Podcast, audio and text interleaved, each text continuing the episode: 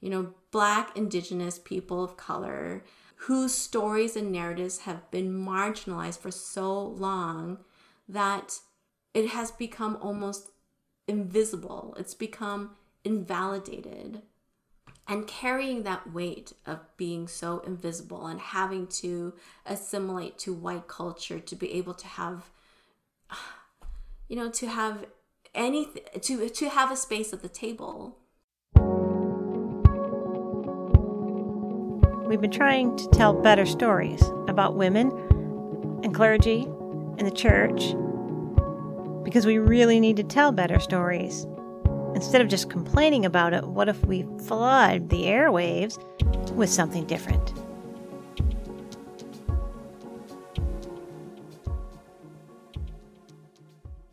Welcome back to the podcast, friends.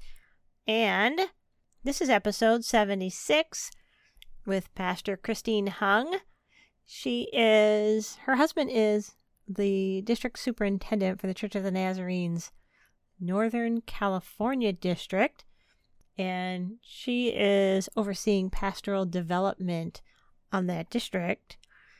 You just heard that clip at the beginning. That's about two thirds of the way through the episode.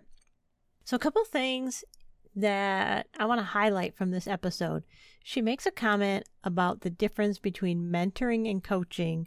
She says, mentoring is about the being, and coaching is about the doing. So, mentoring is about being a pastor, and coaching is about what you do as a pastor. Oh, I thought that was such a great distinction. There is something about be being a pastor uh like it it becomes not just your identity but your mindset how you think and how you behave. And it's an approach to life. I mean obviously it's your call. I wish we would have dug into that a little bit more but we, we do talk about the, that difference uh, mentoring and coaching and lifelong learning and the importance of lifelong learning uh, which reminds me, the Wesleyan Holiness Women Clergy Conference is March 2022, and this is her story will be at that conference. So I hope I, I am going to put that information in the show notes. Check it out. You will be encouraged. I really believe that as we're coming out of this pandemic, this is going to be something that will really help and fuel your ministry, revive it, rejuvenate it.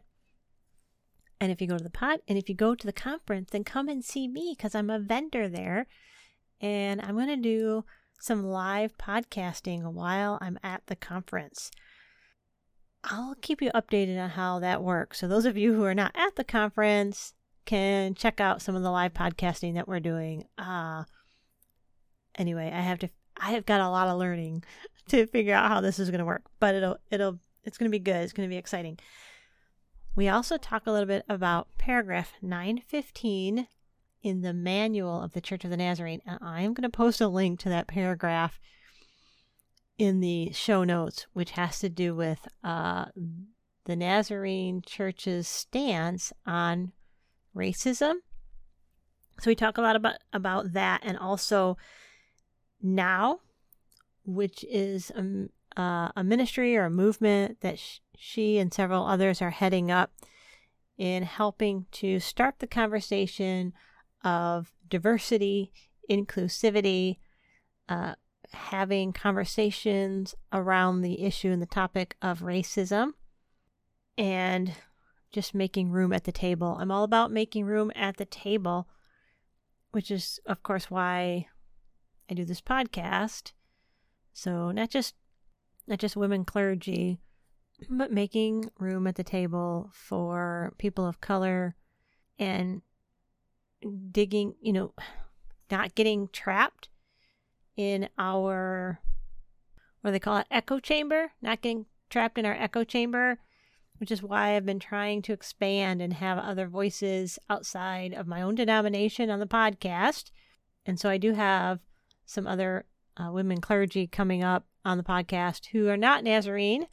And so I'm excited. Anyway, so I'm excited about that. But I think this is going to be uh, a challenging episode for some people. You might have to listen to it a couple of times. I know when I went back through and I edited it, there were some things that really jumped out that I didn't even really hear the first time around when, when she and I were having the conversation. And so I, I realized, wow, I got, I've got some uh, processing that I need to do myself of how can I be a, a, person who is elevating other people. Obviously, this podcast is one of the ways that I do that. But how can we make that a regular part of our ministry? And we really just have to be intentional about these things. And here's one of the things that kind of came to mind. All of us have uh, a hot button, I guess, something that we're really passionate about. And so for some of you, it's not that you don't care about the issue of racism, but you're that's not that's not the drum you're beating, right? Uh, like I think about Dr. Kim Kimberly Majeski, who was on the podcast, and she's all about helping women who have been trafficked, you know, sexual sexual trafficking of women and exploitation. And so it's not that she doesn't care about racism, but her call has been to that issue, right? So all of us have something that is not necessarily our hot button. So so hear me say this. You don't have to go out tomorrow and start a nonprofit. You're just being encouraged here to have conversations, to look for ways where you can be someone who's helping to solve the problem and not add and create the problem right? We always want to be the person who is, uh, if nothing else, making room for the people who God is rise, rising up right now to address this issue. So let's just not be if if our if the one thing that we can take away from this episode is I'm not going to be a stumbling block. Awesome. Awesome. So, good stuff in this episode. You're going to love it and you're some of you might hate it and that's okay. Um, that's one of the ways that God stretches us.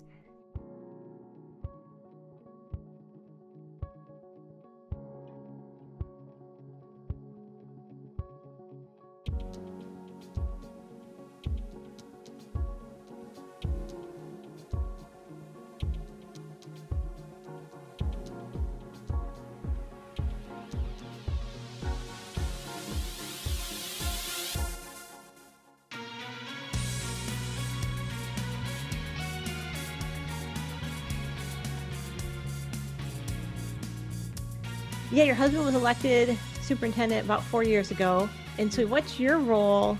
You do the pastoral development on the district. What what's like? What's your primary like role and responsibilities there? So I feel like I've been able to kind of grow that role, develop it as I've been going along. And and so depending on what season of the year it is, depends on where I put a lot of my attention, right? Yeah. So I am uh, chairing the board of ministry. And oh, so great. when it comes to during the the assessment and the interviews and, and whatnot, like I am eating, breathing, you know, just everything to do with board of ministry, uh, literally around the clock um, during that time. So I've um, this last year we've done a lot of restructuring on the board of ministry, like looking at all our systems and our, our process, um, taking a step back and looking at where all the gaps are uh, and, and trying to fill those gaps really intentionally. Uh, and that with my teaching background, I have a background in education. Uh, so that's a little bit in my wheelhouse and and bringing in new initiatives of coaching, which I'm really excited about. We're partnering with Point Loma and their Center of Pastoral Leadership and bringing in coaching where we have coaches that are ordained elders mm-hmm. and developing them as coaches while having ministerial prep candidates being coached under them. Um, and and we've this is our first month launching them, and uh, I just led uh, my cohort, our cohort, um, just this beginning of this week, just a couple days ago, and it, it's really exciting. It's so exciting because we're being so intentional about what helps a pastor thrive in ministry, right. especially when she or he is like leading um, the church after after full um, you know being ordained and whatnot. So it's been it's been really good and mentoring. So partnering an ordained elder with a ministerial candidate um, for one-on-ones and and talking more about the being of the pastor whereas the coaching is more the doing. I feel like a fresh wind of interest from our ordained pastors to be involved in this. Um, something about the pandemic even though people are socially distanced and hiding behind masks and you know more online than and than face to face it's been like drawing our our community closer together right? Because we've been meeting more online. And and i feel like there's a developed interest in collaboration in um relationship. And and so there's that i feel from my standpoint this newness in in wanting to be with one another and supporting one another. So that's been really exciting. Um, also caring for pastors, so just leading committees for the for benevolence funds. Um, we have a mental wellness clergy grant on our district. That's um, wonderful. Yeah, and that has been a godsend. Like we've had more applicants this year due to pandemic challenges than any year that we've done this and, and like since we've started and and that's been really life-giving for me to have not just pastors but even their whole families have access to um, this kind of care where they would not have been able to and normalizing it right right like so even from our first uh, retreat or our first meet the ds events we tried to normalize therapy from the get-go because care for our pastors is really important for both Albert and I.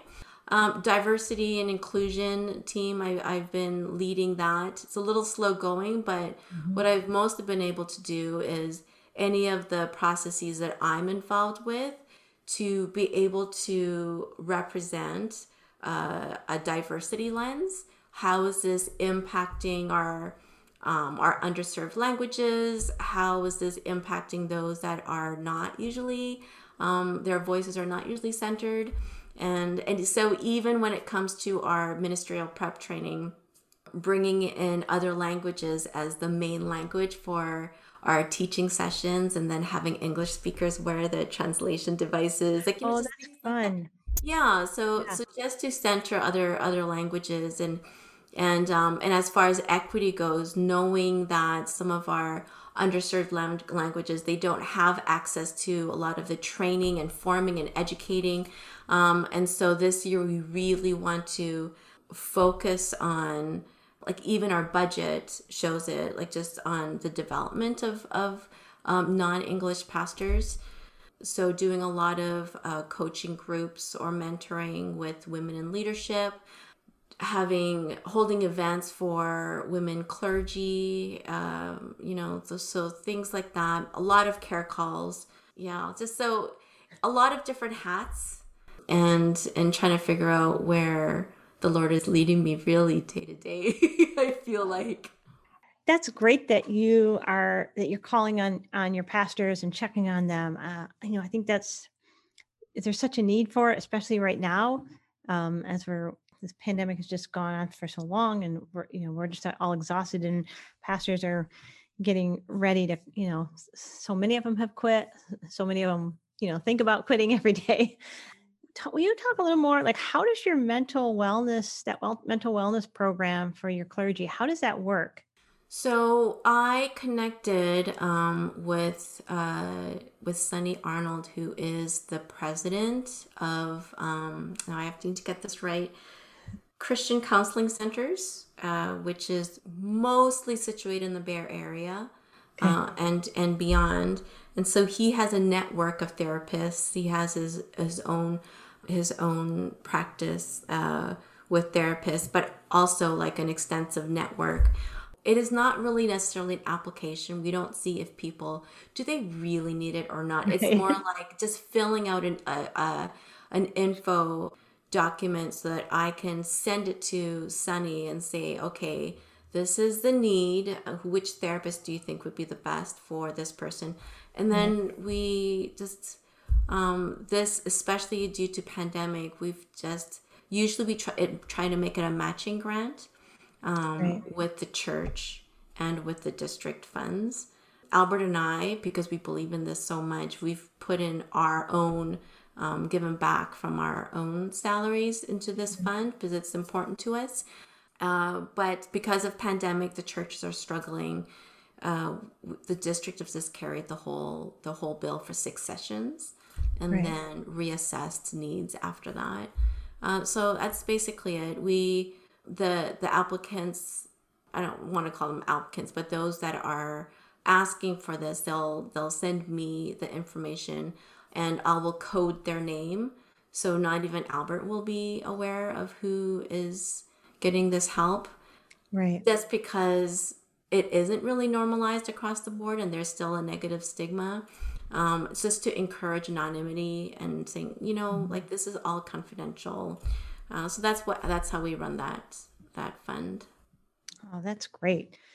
I know we have a little bit of we have something, but it's not. I don't know that's as formalized as that. So, but it's great to see that happening, um, and then and hopefully your your district will you know set the example for other districts um, and other denominations as well as we're going to start seeing that happen across the board for for mm-hmm. clergy i think it's just it's so important and there's so many that get to a place where they probably would have stayed but instead they they just quit or they just put their resume out there and they move on to another church rather than you know they a counselor could have helped them through some of those things and they might have found some be be re-energized or, or found some healing in order to continue uh, and really kind of push through that wall mm-hmm. um, and i like that you guys are doing the mentoring and the coaching like we have mentors uh, we require all of our candidates to have mentors um, but the coaching and i like how you said being versus doing so the mentoring is more on you know being a pastor versus what you do as a pastor. So on your coaching do you do like one-on-one coaching or is this like group coaching? I know you just started this but what kind of what's your plan going forward on it? So we have two coaches and and we're gonna put in place ways that we can assess each other as coaches just to okay. so that even those that are serving are being developed. And then we have about five to seven coachees um, participants from the ordination process the ministerial prep process um, join in and so they meet together. But then the coaches as well we have our own space where we are being coached by it's Derek Taylor from the Center of Pastoral Leadership who is helping us implement this, uh, who just received a substantial grant um, in on the topic of coaching, um, especially right. pastors to to be able to thrive in ministry. Uh, and so he's been he's committed to walking with us for at least three years, and and so it really is bringing areas of stuckness in ministry, especially when it comes to their own personal development plan within a ministry context, and then kind of um, together collectively uh, supporting the person bringing their area of stuckness. And just with that collective wisdom and discernment uh, to bring that person out of stuckness. So that's sort of the the process, and then just resourcing them with different tools that's important for longevity. I, I think we do, you know, like we'll do the usually seminary or even undergrad has you do the life life plan kind of thing. Here's your life plan. And then you forget that, you know, developmentally as adults, we do uh, we, continue to develop. And so you hit when you whether you're 25, 35, you hit these different places and you need to go back and reassess all of that and you, you have to continue to develop. So are you doing the coaching now? Is this primarily for your ministerial candidates or is this for ordained ministers or how how are you distinguishing between the So the coaches are all um, ordained elders. Mm-hmm. And again, like I said, they're being developed as coaches as well. But the coachees at this point are all from the the ministerial prep process. Gotcha. So they are all district licensed. Oh, that's great. It is really it's important early on, uh, but I think it's important later on too. I know I got I got myself a coach um, a couple years ago, and that has real. I mean, I've heard about coaching and stuff, but wow, it really did help really to start breaking through some areas where I was personally stuck. Um, and I, I think that having that coach as well as a mentor really is what helped me to you know make it to 10 to year 10 you know in the same assignment um because mm-hmm. so often we'll hit you know year five six or seven and then we hit that wall and we think well we're we're done and, and it might not be that we're actually done in that location as much as it is we just need to level up a little bit you know in our skill mm-hmm. sets and stuff yeah lifelong learning is just so is so key Right. Um, and so, even for Albert and I, we're leading different groups, um, not so much in this coaching initiative, but beyond that, um, both of us are coaching different groups regularly. And and it's not even so much that we have the expertise.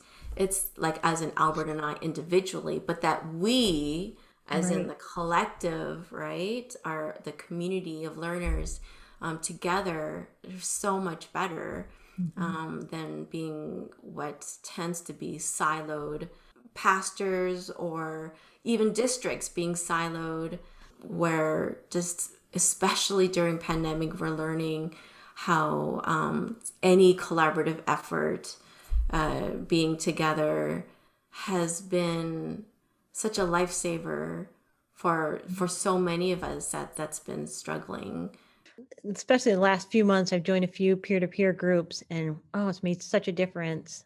Especially as we're, you know, as we're moving to the backside of this pandemic, and you know that you know God has some new things for us to launch and to try, and uh, there's a tendency to want to hold back. But when you get in that peer-to-peer group and you kind of encourage one another, or well, what are you trying, or what are you trying? You maybe have this little bit more of a safety net to feel like you can take some risks because you're all in it together, you know? Yeah. And to normalize failure and, and see right. Failure is such a blessing. Like we learn so much from failure. Yeah. Yeah, that is so true. I know, and it's, it's nice to be able to say to one of my peers, "Yeah, we tried this, and it was a it was a hot mess," you know, and be able to laugh at yourself. And yeah, I know you're doing well. Actually, I want to before I I, I want to talk about now movement. Before I do that, I want to talk a little bit about your call to ministry. So you were raised in Canada, but then you went back to Korea for a while. And then did you live there? Were you going to school there?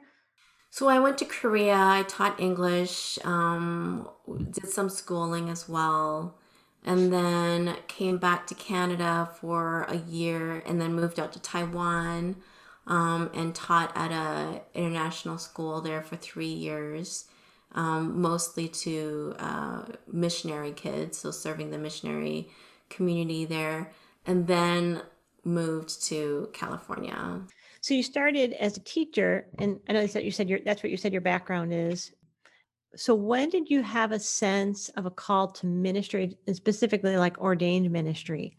So when um so albert started off at trinity church of the nazarene as a worship pastor while he was attending seminary at azusa pacific and the lead pastor stepped down he became the associate pastor um, while he was still attending seminary and then that next lead pastor stepped down and then he was called as the lead pastor to wow. this beautiful expression of the church just very multi-ethnic and started off as a very inward facing church, but then had their fingers in every part of the community. Uh, and then later um, became multi site as we adopted a second campus. During that time, uh, I'm having children and raising them and homeschooling and teaching piano, but immersed completely in church ministry, um, whether it was, first of all, like just leading a youth group, a small group, and then women's ministry and then directing all the small groups. And then at that point, I felt like, you know, I'd love to just be more resourced to to partner in in these different areas of ministry. And so I started with the course of study without any real intention of being fully ordained. But after taking my history of polity and my my holiness course, thinking, oh my goodness, I am mm-hmm. absolutely in love with the Church of the Nazarene. It's not just the church that happens to be Nazarene, but this is such a beautiful expression um, as a denomination of the body of Christ. And so um, during that time, I felt called, and I'm like, I. So I've been serving the church since I was in middle school, playing piano for for the congregation, and then leading the youth group and teaching Sunday school. Like I have, the church has been my life. And even being raised uh, in a Korean church, uh, when you're an immigrant family, your church becomes the place of identity and the central point of your of your living. It's not school, it's not work, it's your church community the Lord just uh, forming my identity within that church culture, but never being exposed to women in leadership. And so I never thought that was even an option, you know, me being ordained or me becoming a pastor. And so as I was learning these things, I'm like, I, oh my goodness, the Lord is calling me. Like, it, Lord, are you calling me? And just wrestling with this um, and trying to um, reconcile passages that I felt at the time was distinctly against, you know, women in, in leadership. And even, and I will tell you, and I will say this publicly, that when I took my first preaching course, my professor, I talked to my professor about this, and the professor said, Well, Christine, I did my dissertation on um, theology and women in leadership, and I've come to the conclusion this is a Nazarene pastor teaching a course of study in the Church of the Nazarene, and he said he's concluded that women should not be in pastoral leadership. So he said, Christine, take all the courses, but don't get ordained. And so that, of course, made things so much more complicated mm-hmm. when it came to my own journey and my own calling so as I was wrestling with that, the Lord, as He does, starts bringing all these women, ordained elders, into my life um, beyond our own church setting. Like, for example, Carla Sunberg, right? And um, and encouraging me and and modeling for me just this such an authentic expression of um, of following God's will as a woman in pastoral leadership and and uh, Carla, who at the time was uh, NTS's president, saying, "Christine, you know, you already have a degree. Why are you in the course of study? Why don't you go into your master's program? You know, from master's, your get your MDiv." And I'm like thinking, me, like, like me, like really, like, and and that just seemed like such a stretch. And after really praying about it, God's like, yes, this is an open door for you and I'm calling you to walk in obedience and step through that door. And so I'm in my last few classes, like my last year of my MDiv. Wow. And it's been such a blessing. Um, and then when we did adopt a second campus, um, the church called me to pastor that second campus and feeling just walking through the hallways into the sanctuary and being overwhelmed with the emotion for for just love towards the congregation and just so grateful for God's calling on my life. Like it was just, you know, I just it is yeah, can't can't deny God's calling when it's just so when it's so obvious in, in your face, you know. Right. So many women will be encouraged. Which I mean, it's one of the reasons why I do this because you know we've been ordaining women since really before we were even an official denomination and you know, Wesley himself was such a, a proponent of God has poured out a spirit on all of us, men and women, and called us to to preach this good news. I, I felt like, you know, I know so many women who are doing great things for the kingdom and expanding, you know, her borders and laying down inroads. Uh, and more people need to hear those stories. So um, you're working with the Now movement, which now that's actually a Nazarene organization, right? Am I saying that, that right? How, how, it, yeah, tell me about it. I would not say that is an officially Nazarene organization. It's not, we have not been commissioned or authorized um, by any leadership, denominational leadership, to, to do this. It's more of a collective grassroots movement. Okay. Um, and anybody that is involved, like our steering team is made up of all Nazarene pastors, professors, leaders and most of our participants in, in on the events and um, initiatives that we we have are mostly Nazarene, um, but there have been some others that that have uh, jumped on the bandwagon, so to speak. But so now movement is uh, a major part of my life right now, where I'm giving a lot of energy and attention to. But it all started when I sat in front of my computer and watched on social media with the rest of the world George Floyd being murdered. And after that incident, you know, I was so overtaken by God's mourning and grief over what was happening.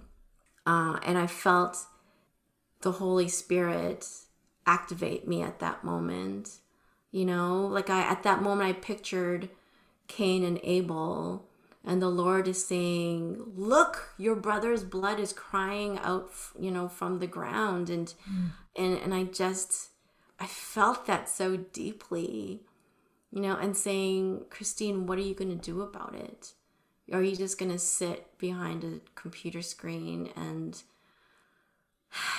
be just overtaken with how sad and unfortunate it is, or are you going to make a difference? And after that, I um, I realized, even as a district leader, that I could make a difference on my own district on how what our structures and processes are like in our district and whether or not they are inclusive and uh, equitable and just even and and so I actually just put on social media. I, I put on my Facebook and said, "Hey, are there any other district leaders out there that wants to talk about DNI initiatives, um, diversity inclusion initiatives?" And within a couple of days, like I had 50 people from like almost 20 different districts you know saying yes like let's do this and and so within a week and i said well since there's like so many of us uh, and god uh, again as he does started introducing to me all these um, experts in the field.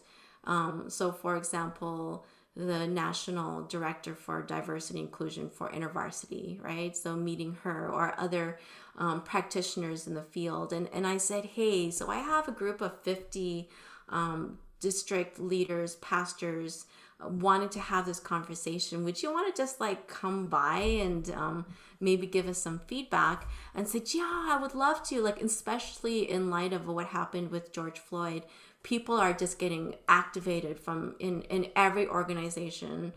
And so I invited about five or six um, experts in the field. And so we had district leaders come and share this is our hopes and plans, our strategies, and to bring our districts more aligned to an intercultural expression of the body where there's full participation, where everyone is valued. And then these experts would give feedback to all these strategies. And that came out to an eight page document of strategies and feedback and next steps and whatnot. And so I offered that online. I said, anybody want to have further conversations on this? Anybody want access to this eight page document? And like within a couple of weeks, I had 250 people, right, from across US, Canada in our denomination saying, yes, I want that document. Yes, I want to be part of these conversations, you know. And months after that, like I have over 800 people receiving newsletters that hasn't unscribed un, unsubscribed yet. And um, and people following our facebook page and and engaging in different events and initiatives that we have. I have nine other people on the steering team and um, and and we we meet regularly and think about well what else can we do? This is all volunteer but it's people that are already doing the work in their own spheres of influence. There has been pushback, which is why I hesitated when you say, well, this is a Church of the Nazarene organization, yeah. um, because I think a lot of people within the Church of the Naz- Nazarene would kind of flinch at that, you know, at that comment.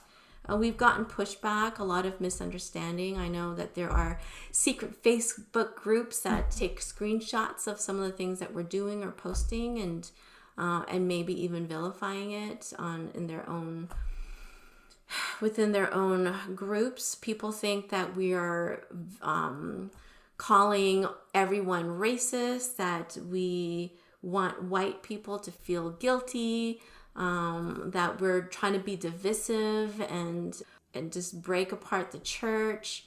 And if any of those people actually attended our events, you would say that you would see that it's the exact opposite. Right. I, I would say the Heart of Now movement is fully expressed in the Church of the Nazarene Manual, you know, on Statement 915 on discrimination. Yeah.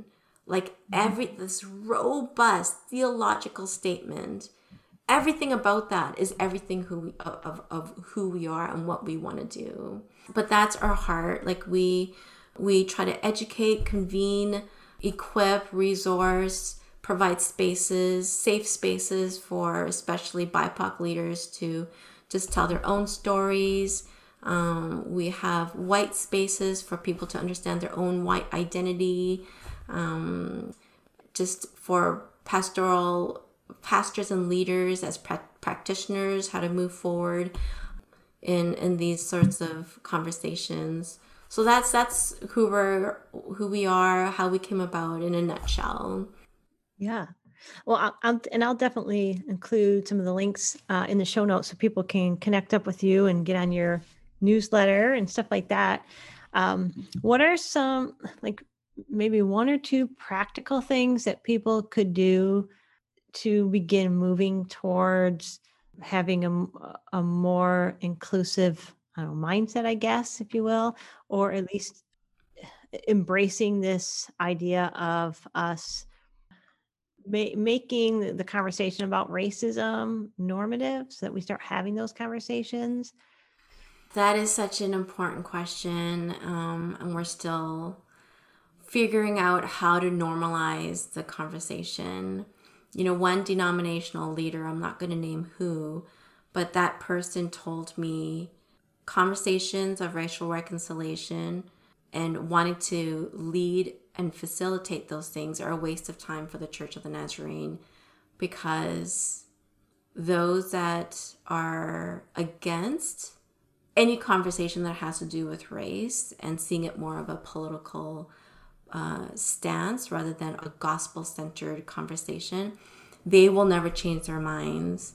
They will never want to engage in the conversations. And we're just going to have to wait for that generation to die out and wait for the younger generation to rise up and just believe and hope and pray that they will intrinsically have that DNA um, that's more postured towards inclusion uh, just happen naturally.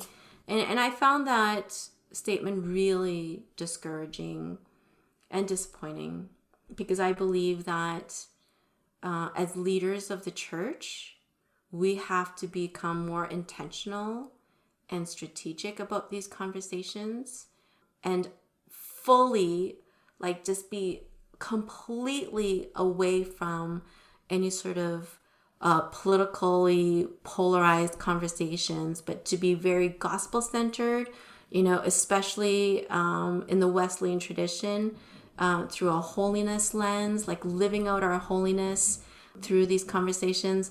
The CEO of Christianity Today, he said, Timothy Dalrymple, he wrote this article and he talks about in light of the political polarization, not just of the nation, but of our of, of the church, he talks about this model or this ideology, I suppose, of a flag and a table, right? And so it is to, yes, have a firm opinion, um, but then to invite free discussion, right? So it's like having a stake in the ground and saying, I believe in this. I feel activated by the by, by the Lord to really stand up for this, that it is very gospel centric, um, but then to set a table of fellowship, right? Where we are honoring each other, where we are loving each other. A lot of our leaders, a lot of pastors talk about via media, right? The middle way. Um, and I and I feel like sometimes, not all the time, but sometimes this is used as an excuse to avoid having to take a stand on controversial controversial issues.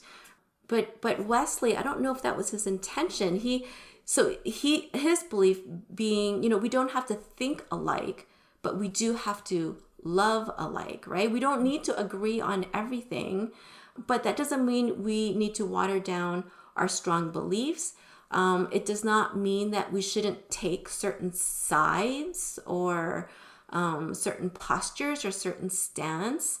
But what Wesley is saying is that we have to love deeply in the midst of that conversation, that we have to commit to the relationship, right? That we have to listen to every voice at the table and honor every voice to to love your neighbor to love the other whether it is an ethnic other whether it is a political other you know that we are to love them and and to consider that Jesus was very controversial. You know that Jesus he overturned tables you know but that Jesus also set a table you know where his own self sacrifice was the meal for the sake of all at the table mm. right? And so when it comes to steps or or um, or strategies, as you say, I think the key thing is um, you know besides this model of a flag and a table of knowing what you believe and right. seeing that in a very deeply rooted theological lens, um, but to love within that. Um, I think some of the keys are uh, intimacy and empathy proximity is so important. We can dehumanize others so easily, like on Facebook. You know, I try my darnest to be kind and honoring, and there are people, pastors, leaders, people that say that they love Jesus and that I believe that they love Jesus that are so mean and vindictive and you know just criminalizing one another for you know saying one thing or the other. Um, and so this intimacy that i'm talking about is you know don't avoid intimacy with the political or the ethnic other but to draw closer in relationship and to exercise empathy to hear their stories um, I really liked, you know, when it comes to this a racialized conversation and, and what I'm talking about. There is uh, this one author, Drew Hart, and he wrote uh, this book called "The Trouble I've Seen." Um, and it's talking about uh, just racism within the church, and and he tells this story, and I love. I think it's just such an important story as we're talking about empathy, where he's sitting down uh, at some fast food restaurant with a white uh, pastor, and he's he's an African American. He's he's black, and and the white pastor sets a table uh, a cup on the table, and there's an image on one side and logo on the other, and he tells um, Drew, he says, you know, we just have to understand each other's perspective. You don't know what's on my side of the cup, and I don't know what side what's on your side. And so you need to learn from me you know my perspectives as as i need to learn from you and your perspectives. And and drew he comes up with with this response. He says this is where the inaccuracy lies. You know when it comes to your side of the cup i understand it well. You know as a black man in predominantly white spaces you know i have learned to code switch you know, I've learned Eurocentric history, um, theology written in a white perspective. I've learned about white musicians and artists. I've had white teachers and professors. I've read white authors. I've seen white intellectuals like give lectures. And I am in a white dominated culture through where, where it's expressed in media in education in so many different aspects. Like, I know your side of the cup. but do you know mine? Do you know what my blackness means to me? Do you know my history, my stories, my music, my food, my theological lens, you know, my positions and, and beliefs. And and so this is a time you know i'm not talking about white supremacy or any of those words that are just so triggering for people. I'm just talking about people of color you know black indigenous people of color whose stories and narratives have been marginalized for so long that it has become almost invisible. It's become invalidated and carrying that weight of being so invisible and having to assimilate to white culture to be able to have you know to have anything to to have a space at the table right? Like mm-hmm. it's it's it is a weight that i feel like you know a lot of the bipoc people that i've come i've been coming across and engaging with that they just can't hold that weight anymore. It is it, it's it's painful it's so damaging to to church to the unity of the church and for us to express the love of God to those beyond the church walls. We're losing our credibility. You know, every time we say, no, we're not talking about race. No, we're not going to talk about any of these conversations where they think it's polarizing but actually the lack of conversation the lack of engaging is what's polarizing right, right? this is the reason why so many of our anointed gifted called young clergy that they have one foot out the door and so right. many have left things that I've just been really thinking about. And and so Joanne, these days I've been in other spaces like this um a lot of ecumenical spaces talking about racial reconciliation. Right. And it's everywhere, Joanne. Mm-hmm. Like different organizations, different denominations, um, secular in the secular world, everybody is talking about it, yeah. but we are not. Mm-hmm. And that's got to change. It really does. Yeah. Yeah. We need to rise up and be truly Wesleyan holiness again, I think. I don't think we can truly call ourselves Wesleyan holiness if we don't embrace, um, you know, the diversity. One of the things you made a comment about when you t- took your history and polity class, that's when you fell in love with the denomination, which is what happened for me also. I mean, um, I've been in Nazarene for a few years when I started a course of study but that was this idea of um, you know a big tent was so appealing and that there were room for men and women um, people of different socioeconomic backgrounds people of color you know even in those early days when we weren't that far from the, the end of slavery where the church of the nazarene was the place where you could come if you were a person of color and and find a place to belong um, and so we we need to rise up and be about those things again. That's so true. Well i love uh, what you're doing. I know there's some people in our district who have been in some of your zooms uh, that you've had for that group uh, to have those conversations. And i think that it's important for us to keep having those conversations. We you know we've seen that we've seen it the like the ebb and flow of it really since you know since martin luther king but it seemed like it had kind of died down for a while. Like we were convinced that we had overcome this obstacle and racism wasn't a thing anymore. But, you know, last year showed us that the work wasn't done, that we still have a lot of work to do. And yeah. us being, you know, the the mostly the white community, right? Um, right. The African American community, they would say it's never been done you know this is my my reality. You know them walking out their door and wondering okay what am i going to face today because of the color of my skin? Um, asian americans especially in light of covid uh, the anti-asian hate crimes that are that still are not being recognized.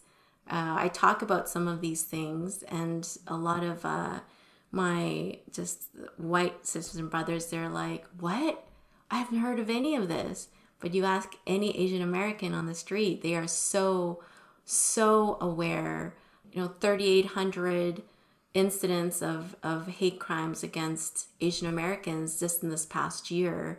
Wow. Um, yeah, like we're talking, you know, 90 year old elderly men being pushed by pushed over by complete strangers on the streets, being spit on, being cut, you know, um, being like with these elderly women being burned, you know, set on fire or, you know, being pushed over and having their their skulls bashed in by this total stranger, like incidents after incidents. Um, and and it not this is not a new thing. It seems like if you just look at our history right. and see the racism, yes, against uh, the Black community, but against Asian Asians as well, the Latinx community, um, Indigenous. Oh gosh, like uh, there is so much history that we need to be aware of, um, and not say, well the past is the past you know? It is it is not that. It's like to understand how the past has impacted every fabric of relationships that we are in with with one another. There's just so much to to to learn deconstruct and reconstruct as far as uh, race identities go. I had a pastor call me a few years ago and they said they said i know this isn't true but I'm just calling so that I can say I talked to someone uh, in your area that verified it because they had gotten, um, they had leaders in their church telling them that the Muslims had taken over Dearborn, Michigan, and that the the police were uh, had lost all control, and there were beheadings happening in the city. Um, I'm 15 minutes from Dearborn and I shop there all the time at Aldi's. I'm I don't have a problem. I'm not nervous about it. I'm like, I don't know where this nonsense is coming from. And, and he said, I know. He says, I'm just from he says, I'm just from a white rural town. And I figured it was nonsense, but I figured I should probably make sure I could I could say. And I thought, is this really what the nonsense that we're spreading because we're so afraid and we hate so much that we'll even make up just nonsensical stuff and and these are leaders in their churches spreading it around? Oh dear. So the conversation definitely needs we need to have these conversations. There there are some glimpses of hope you know yeah. where people are trying to reach across whether racial lines, political lines, um, to exercise empathy, you know, intimacy. So I do, I do have hope. I do, and God will always be a God of hope, and and so I anticipate and I see God moving yeah. uh, with my with the steering team for Now Movement, just sitting in spaces with them and sharing stories and lamenting but also celebrating. It's oh gosh, it's one of my favorite places to be.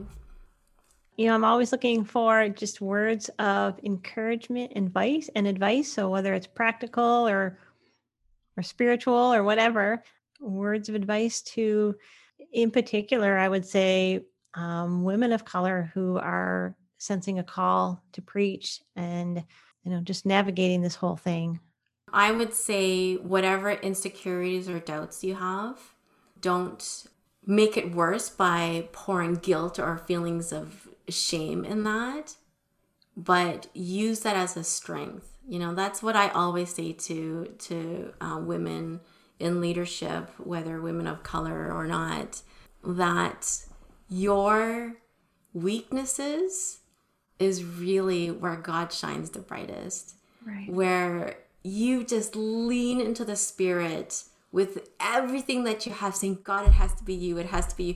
You know i do have this little ma- mantra every time i walk up to the podium to speak or the platform. I'm like god it has to be you it has to be you it's got to be all you it can't be me it has to be you. I just say that over and over and then i stand in front of the people that i'm supposed to be addressing and i just allow the spirit just to reveal his love to all of the people sitting there. And then I'm like, yes, this is where I need to be. This is exactly where God is calling me to be. And and I think that is something really wonderful, especially about women and especially about women of color where we have been taught not to value ourselves or to have confidence in ourselves and and to give that all over to God and say, Nope, I'm going to have confidence in you. That is our strength. That is absolutely a strength. If if we do not come from that posture, you know, then we will be burnt out, we'll be discouraged, we will give up, we will have major insecurities and doubts about ourselves. It has to come from God. It has to be you. It has to be you. It has to be you. And not to be invisible, not to feel like, you know, that God isn't calling you um, Asian Americans, they've they've been called um, the the invisible model minority, where we've been taught to to stay small or mm-hmm. or not to voice, you know, um, loudly things that we we strongly believe in. But that that ch- that change is coming. It's here, where mm-hmm. women and especially women of color, which has been such a silenced voice, but yet such an important aspect who of the wholeness of God, you know, where I feel like the spirit is just drawing us, you know, drawing women, the marginalized, minorities, um, to have their voices centered, and so to to take up that call, express the gospel, the that that unique expression of the gospel through your life and through your voice. Absolutely. We need more women at the table, not less. Mm-hmm. We need more. The more that we have, the, the the more we reflect, you know, really the true nature of God in this world and to others and and make the and make his body attractive. Well, I really appreciate you taking time out to come and be on the podcast and oh, share your heart. It's been great, and I've been loving just to, just seeing some of your work, and you know, and and and I've loved being able to listen in and seeing what you're doing, and I really appreciate your ministry. Oh, good. Well, thank you so much. I appreciate yours too, and one day I can get out to California. and we'll meet in person. meet in person.